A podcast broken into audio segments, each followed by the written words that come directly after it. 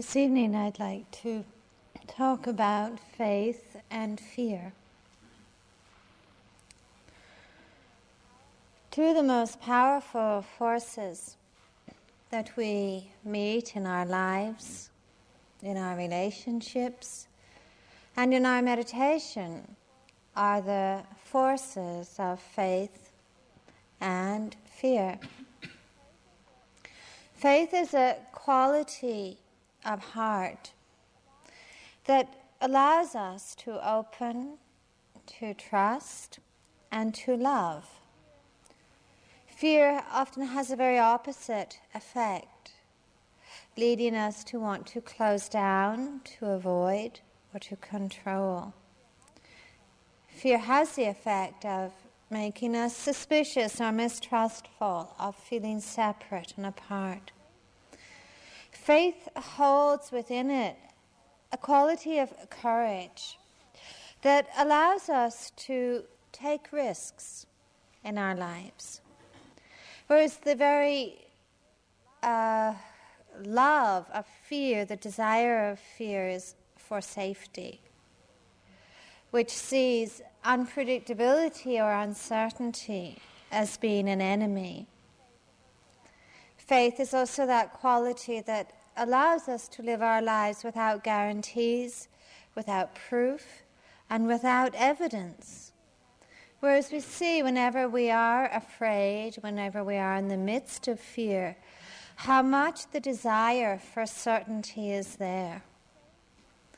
Faith is also a place of strength and balance that enables us to embrace willingly the difficult and the painful. Whereas with fear, there is more of a desire to want to flee from the difficult, to find refuge somewhere else, in some other place or some other space. Faith is also, holds within it, I feel, a sense of vision that enables us and inspires us to reach for what we don't know to extend our horizons beyond that which is familiar to us.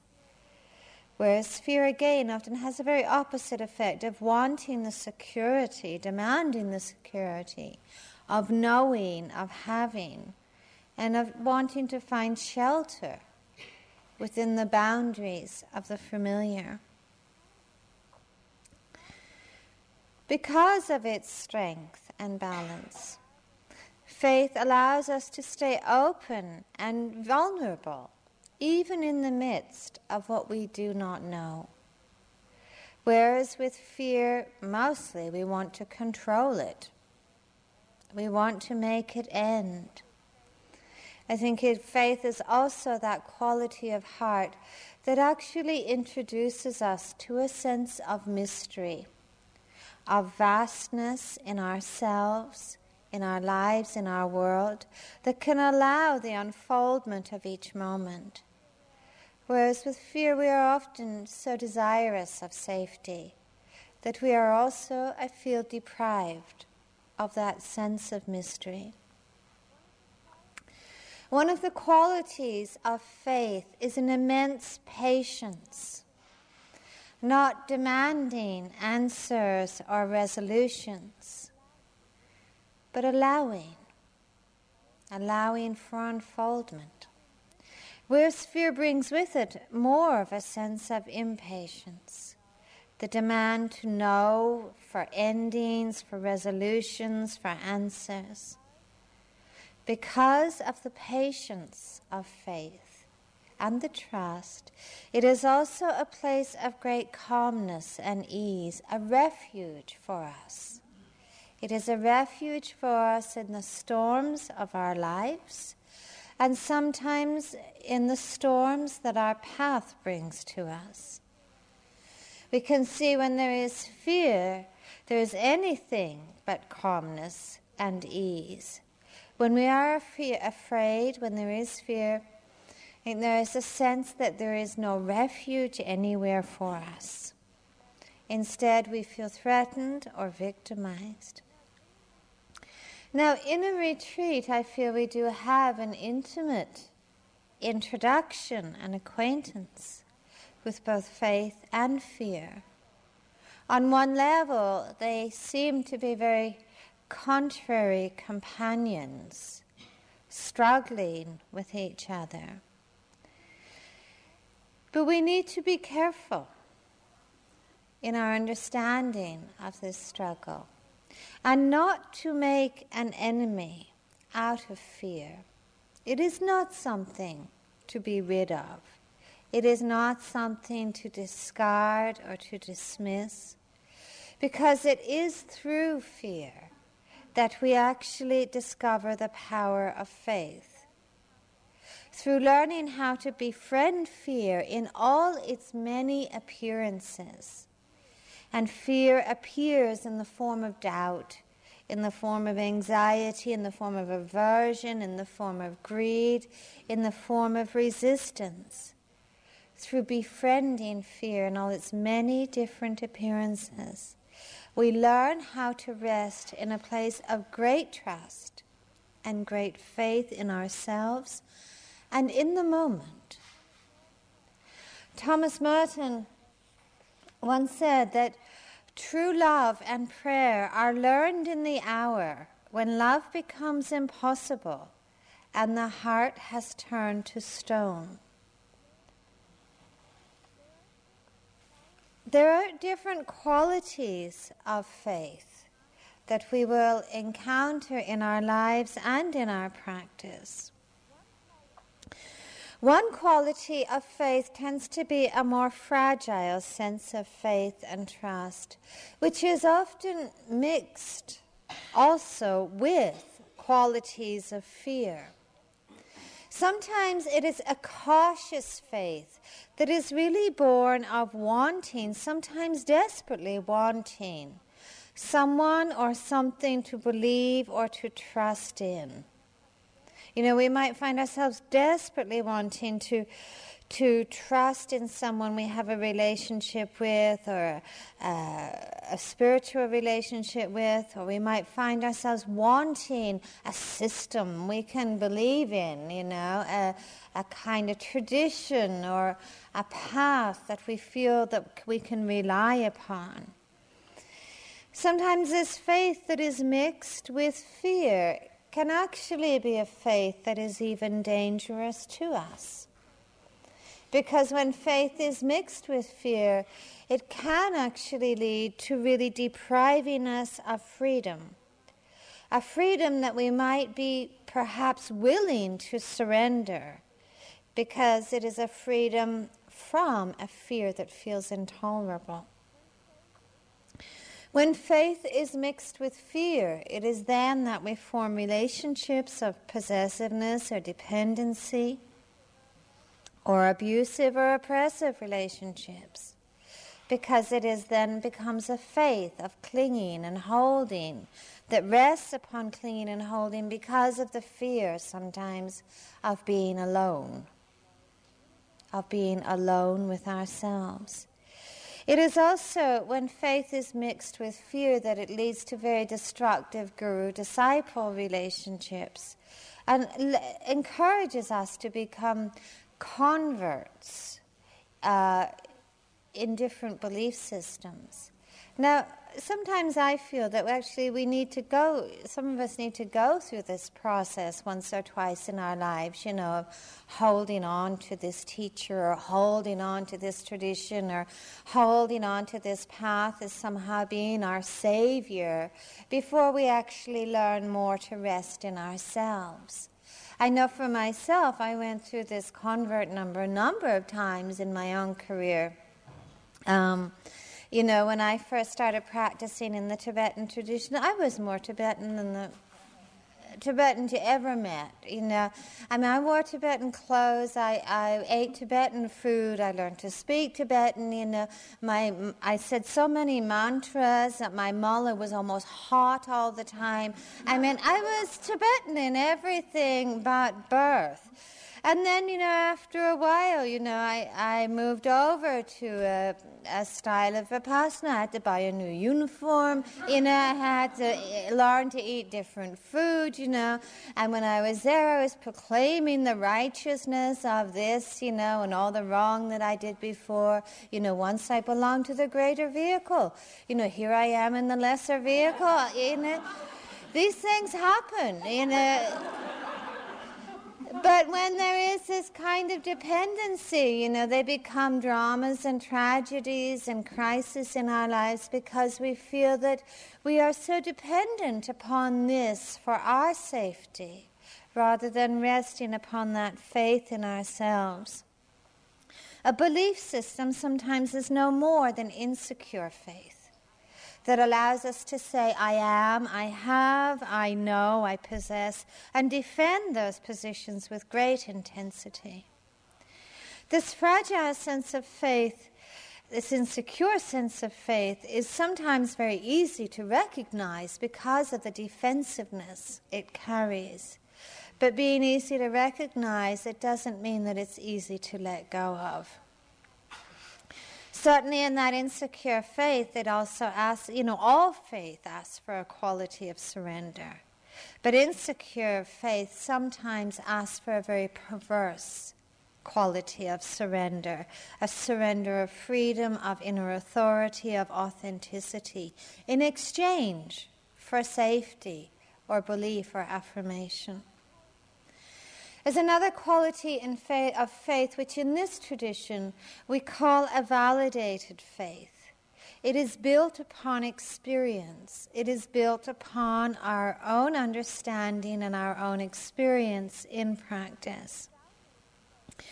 This validated faith is not only something that takes place in meditation, it also takes place in many other places in our lives. You know, we may have a friend or a partner who has been extraordinarily steadfast for us in our lives through times of difficulty, through times of joy, and we have faith in them. Um, we may have a teacher, you know, who has shown themselves to be accepting, um, empowering, authorizing, and supportive and through that validated faith, you know, we do have we do have a sense of validated faith in them. Our validated faith may also be in a practice. You know, you may take into your heart a practice and you cultivate it in your life and you persevere with it. And you do see through your own experience, not necessarily that every moment in that practice is one of great joy and happiness, but that you do see on a deeper level that there is a growing understanding, a great sense of, of, reliability, a growing sense of connectedness and freedom. We have faith in that practice. It is a faith that is born very much of that which is visible to us, of that which can be known to us. There is also another quality of faith that tends to be more a kind of uh, an eruption of faith that takes place more in times of crisis or difficulty, when it sometimes then seems like a good idea to have faith in something.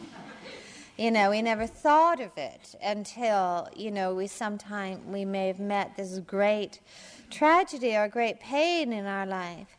And it is a quality of faith that is a little bit more akin to hope. It is not a validated faith. It is not necessarily a faith in ourselves, but it is more like, a f- like hope. There's a story I'd like to read you. There was an atheist who fell off a cliff, and as he tumbled downwards, he caught hold of a small tree. There he hung with rocks a thousand feet below, knowing he wasn't able to hold on much longer. Then an idea came. God, he shouted with all his might. Silence, no one responded. God, he shouted again, if you exist, save me. and I promise I shall believe in you and teach others to believe. Silence again. Then he almost let go in shock as he heard a mighty voice boom across the canyon. That's what they all say when they're in trouble. No, God, no, he shouted out, more hopeful now. I'm not like the others. I've already begun to believe, having heard your voice. Now all you have to do is save me, and I shall proclaim your name to the ends of the earth. Very well, said the voice. I shall save you. Let go of the branch.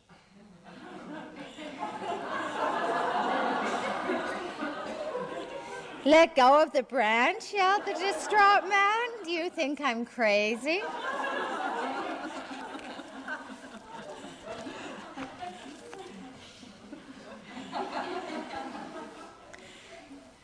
Many qualities of faith in our lives are actually an attempt to move away from fear, an attempt to divorce ourselves from fear. I think there is another quality of faith which is very crucial to our well being and freedom, to our lives, and to our own practice. And it is a quality of faith which actually makes no attempt to move away from fear but that part of its very, the nature of this faith is its willingness to, to hold and embrace fear. In Pali, the word for faith is saddha. And there isn't actually an English translation of this word, because this word actually describes trust, clarity, confidence, and devotion. And this quality of faith, or saddha, is actually the primary foundation of all meditation practice. It is called a treasure. It is a quality of faith that positively encourages investigation and inquiry. It positively encourages doubt because doubt returns us to ourselves, to question, to explore. It is a quality that always encourages us to balance faith and wisdom, to check out in our own experience is the teaching true? Is what we hear, is what we see, is it true in our experience? It is really stresses wisdom of knowing that we can only take refuge in that which actually liberates us. It is the only place we can actually take refuge in that which actually liberates us. This faith is called a seed. Sometimes it's called the seed of wisdom, the seed of confidence, the seed of determination, and the seed of fearlessness. It is also called the seed of an unshakable love. One of the actual, one of the characteristics of liberation, as described in the very traditional Buddhist culture, is an unshakable faith. What is this quality of faith? We'd like to explore this that actually sustains us in our practice in our lives. It is not only a faith in what we can see and know, in what is visible to us it is something actually different than just a validated faith. It is a faith that actually allows us to rest with ease and with gladness in the unknown. This is one of the greatest challenges we will ever meet in meditation or ever meet in our lives.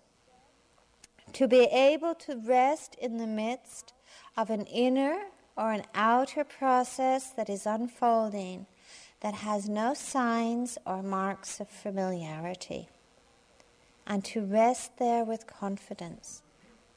One of our greatest challenges is learning how to rest with great ease, in openness and stillness, in vulnerability, with a very deep sense of confidence. It is actually faith that brings us to meditation.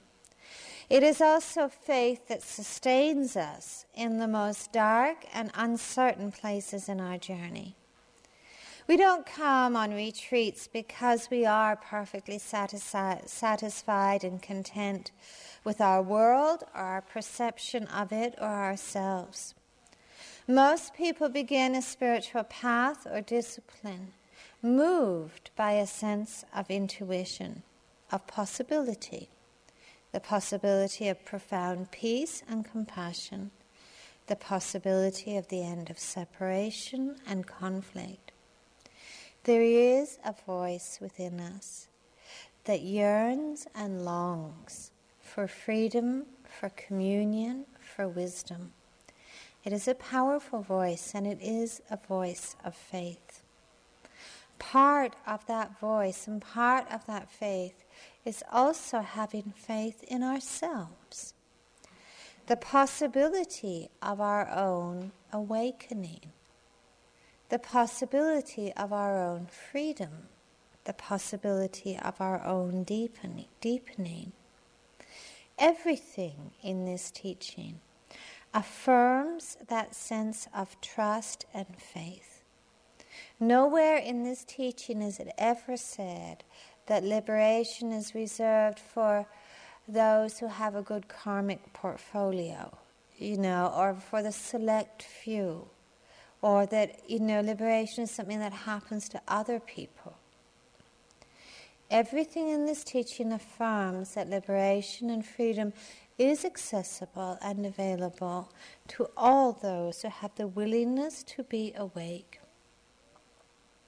Faith is an important part of this journey because there is so much of this path which is actually unknown to us. With everything we do on a retreat, we make the journey from what we know to what we don't know.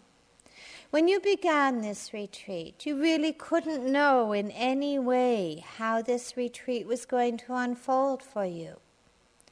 We don't know how the, ne- the next day, even the next moment, will unfold for us. We couldn't know when we come here, you know, whether we will uh, you know, have a glorious time of hanging out in enlightened bliss or spend our days here, you know, meeting resistances. We don't know what feelings, what demons might arise. When you come on a retreat, you strip yourself of so much knowing the knowing of familiarity, the knowing of control.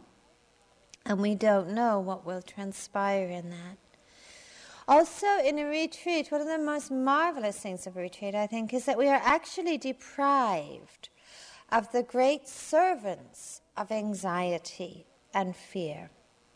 And I think the great servants of anxiety and fear lie in the capacity or the ability to measure and evaluate. You know, measuring and evaluating always gives us a capacity to reassure ourselves. I mean, even if we don't meet up to what we think we should be doing, at least we know where we are. Here, you have no way of evaluating anything. There is no way to measure anything. I mean, certainly we do try still, you know, we make a heroic effort to be able to evaluate. We see ourselves measuring and, you know, having these neat labels that says, oh, that was a good sitting, you know, uh, better than the last one. It must mean that I'm getting somewhere, you know, I'm improving. Oh, that was a terrible sitting. It means I forgot what to do or I forgot, you know, how to do it right we see ourselves trying to evaluate, but the truth is that there are very few signposts which are actually reliable in this practice. And this, you know, this is great it may not feel great, but it is wonderful. You know, I think sometimes, you know, we would feel actually more reassured and more secure, you know, if we had a little chart on the notice board, you know, saying, on day one, aim for two breaths in a row, you know, and if you've got that, you're doing fine, you know. On day two, let's go for four, you know, and if you've got that, you're doing terrific, you know. And if we could look at this chart and sort of, you know, put ourselves in front of it, you know, it would give tremendous security. Give, would give enormous security and a feeling of knowing where we are on the path, you know. But here there aren't actually any real signposts. I mean, is anybody's journey like anybody else's? And of course it's not. I mean, what would be a valid measurement? How can you measure the worth of a single sitting? You know, how can you actually measure the worth of a single walking?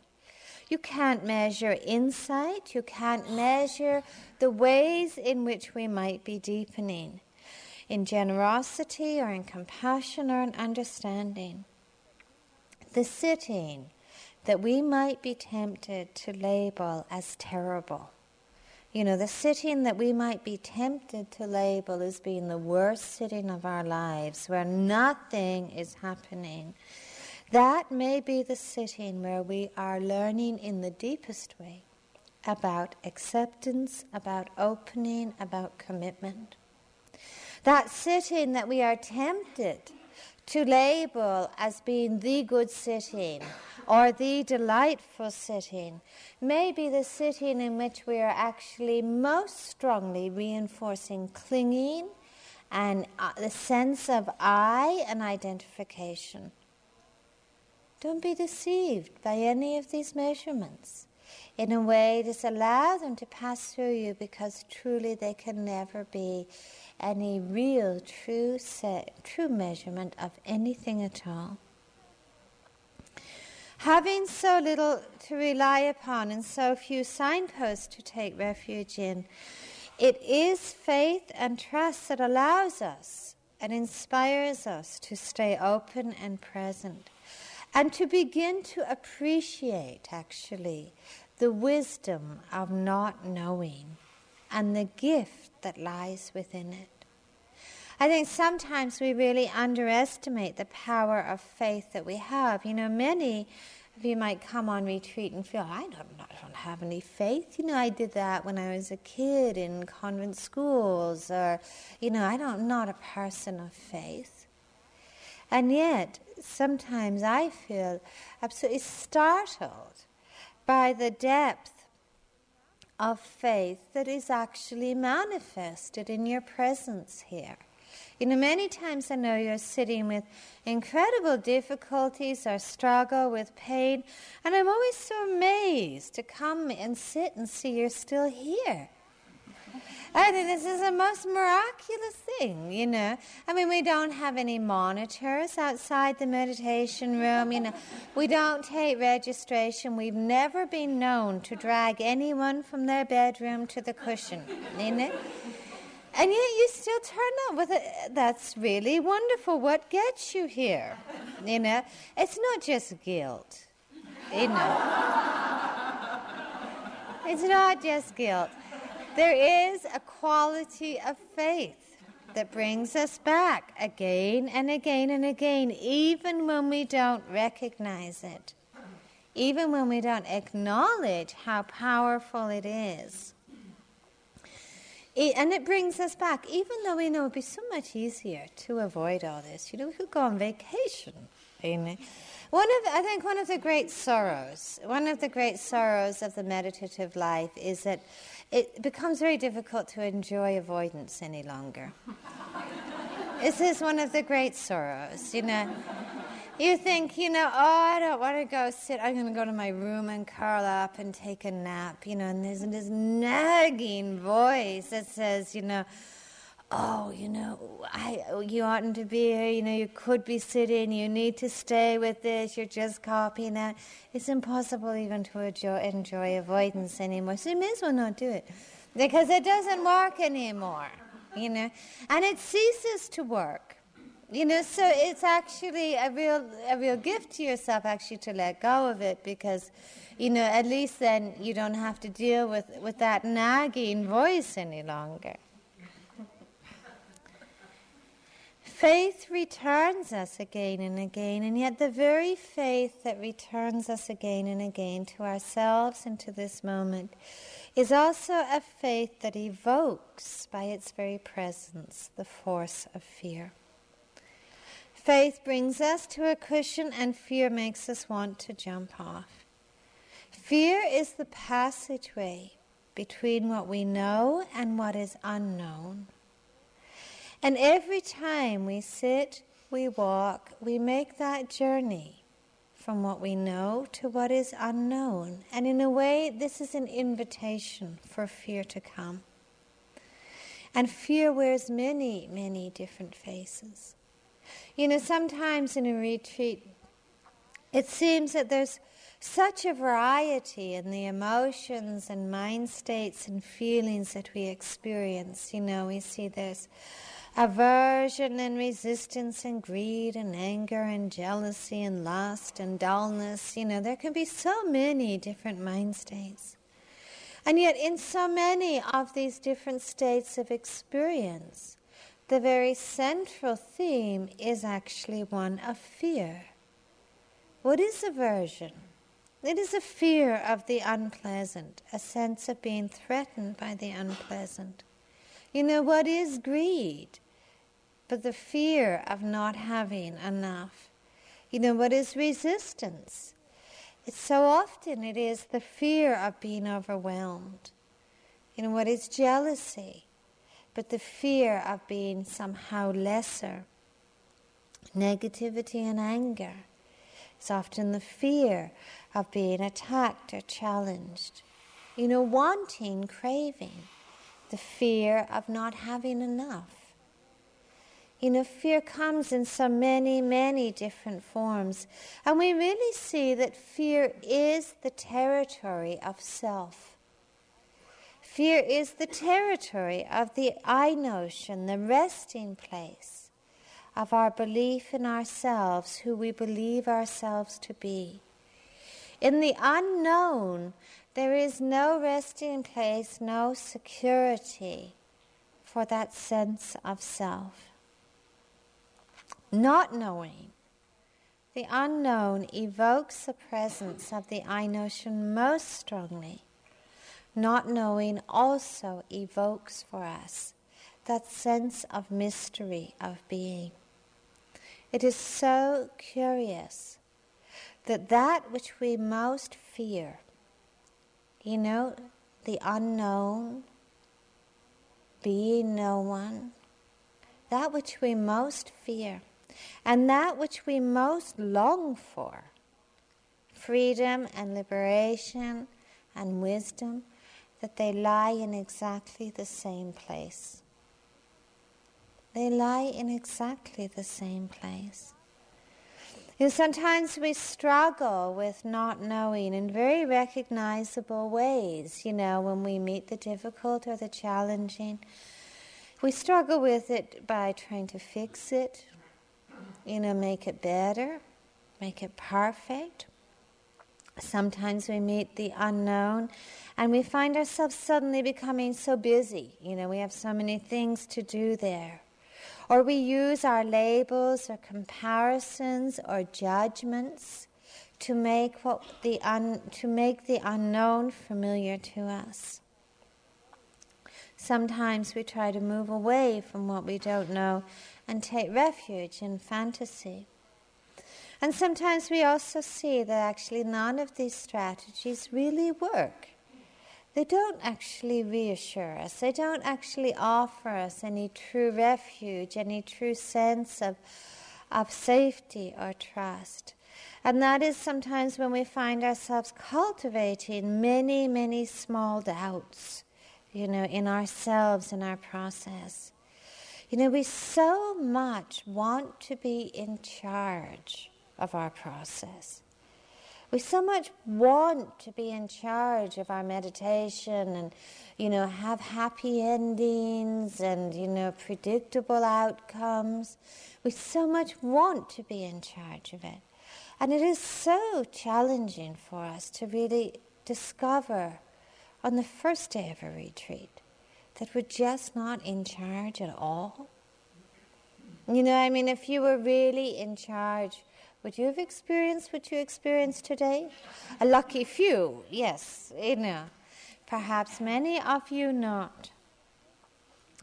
When we begin in meditation, we begin with the semblance of knowing ourselves. We have a tapestry, a picture of ourselves, you know, that is woven together of our bodies, our minds, our histories, our past, our, our feelings, our experiences. This picture, or this tapestry that we have ourselves, is how we know ourselves. It is what we know of ourselves. What we actually experience in meditation is that this picture or this tapestry of knowing begins to become unglued. Because what really often holds that picture or that sense of knowing together is actually the glue of clinging. Now, one of the very natural and organic effects of being more calm and more attentive and more still is that clinging begins to dissolve. This naturally happens. Clinging begins to dissolve, and so too do many of our certainties and many of our ways of our knowing ourselves. Now, logically, we would think, oh, well, this is good news. On a gut level, we often don't feel that at all.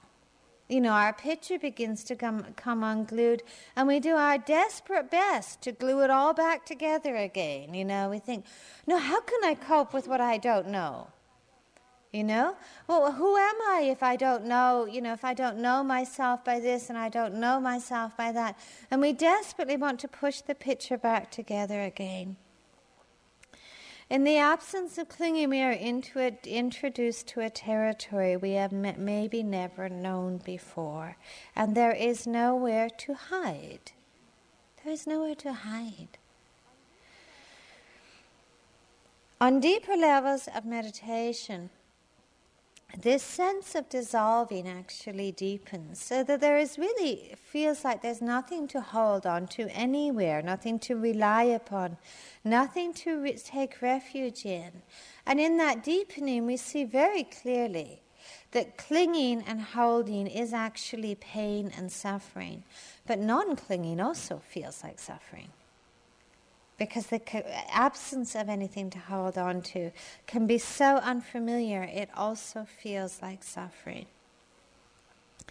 We can arrive at a very crucial point in our practice, and this point does come for all of us, where there is the dissolution of all that we know, and yet not the immediate arising of that, of anything else, of what that actually means what that sense of not knowing, what that sense of openness and vastness, what it actually means.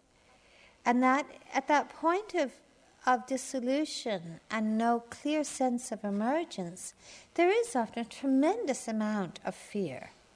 I very rarely meet people who do very long periods of meditation who don't actually come to know fear pretty well. There can be tremendous fear that arises. You know, and we can feel anxiety and resistance to the process.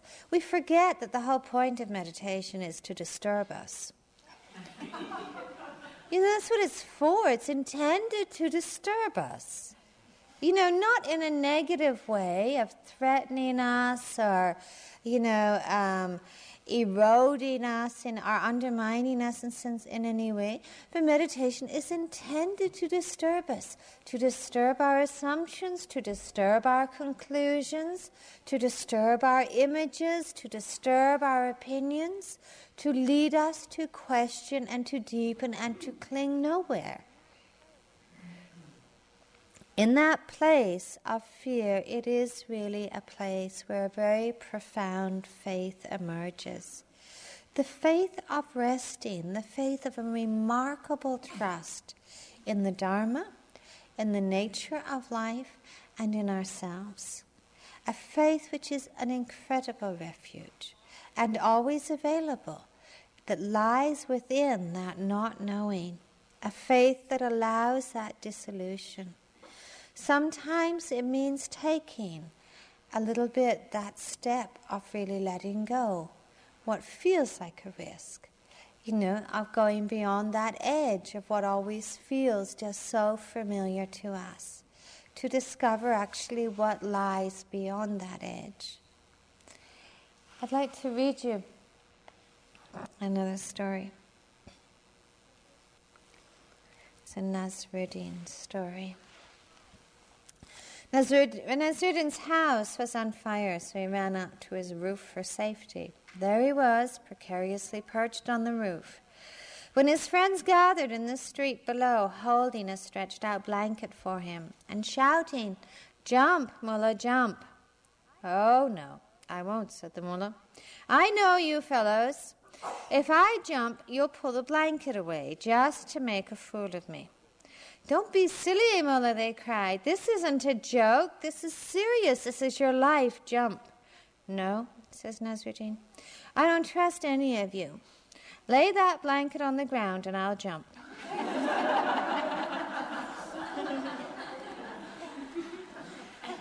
well, I think for many of us, you know, an ideal path of meditation would be where we actually First, find peace, compassion, deep wisdom, balance, and equanimity, and then we let go.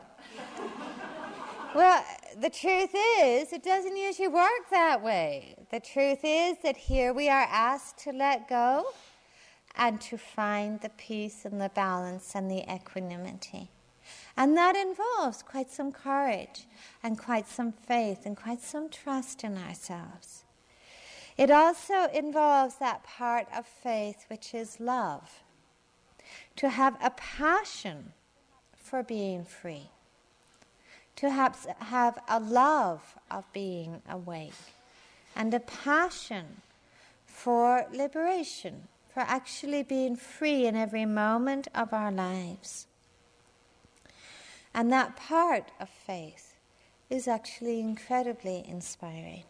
It is that part of faith which is devotion, the devotion we've already talked about the devotion to the moment, the devotion to ourselves, the devotion to attentiveness, the devotion to wholeheartedness.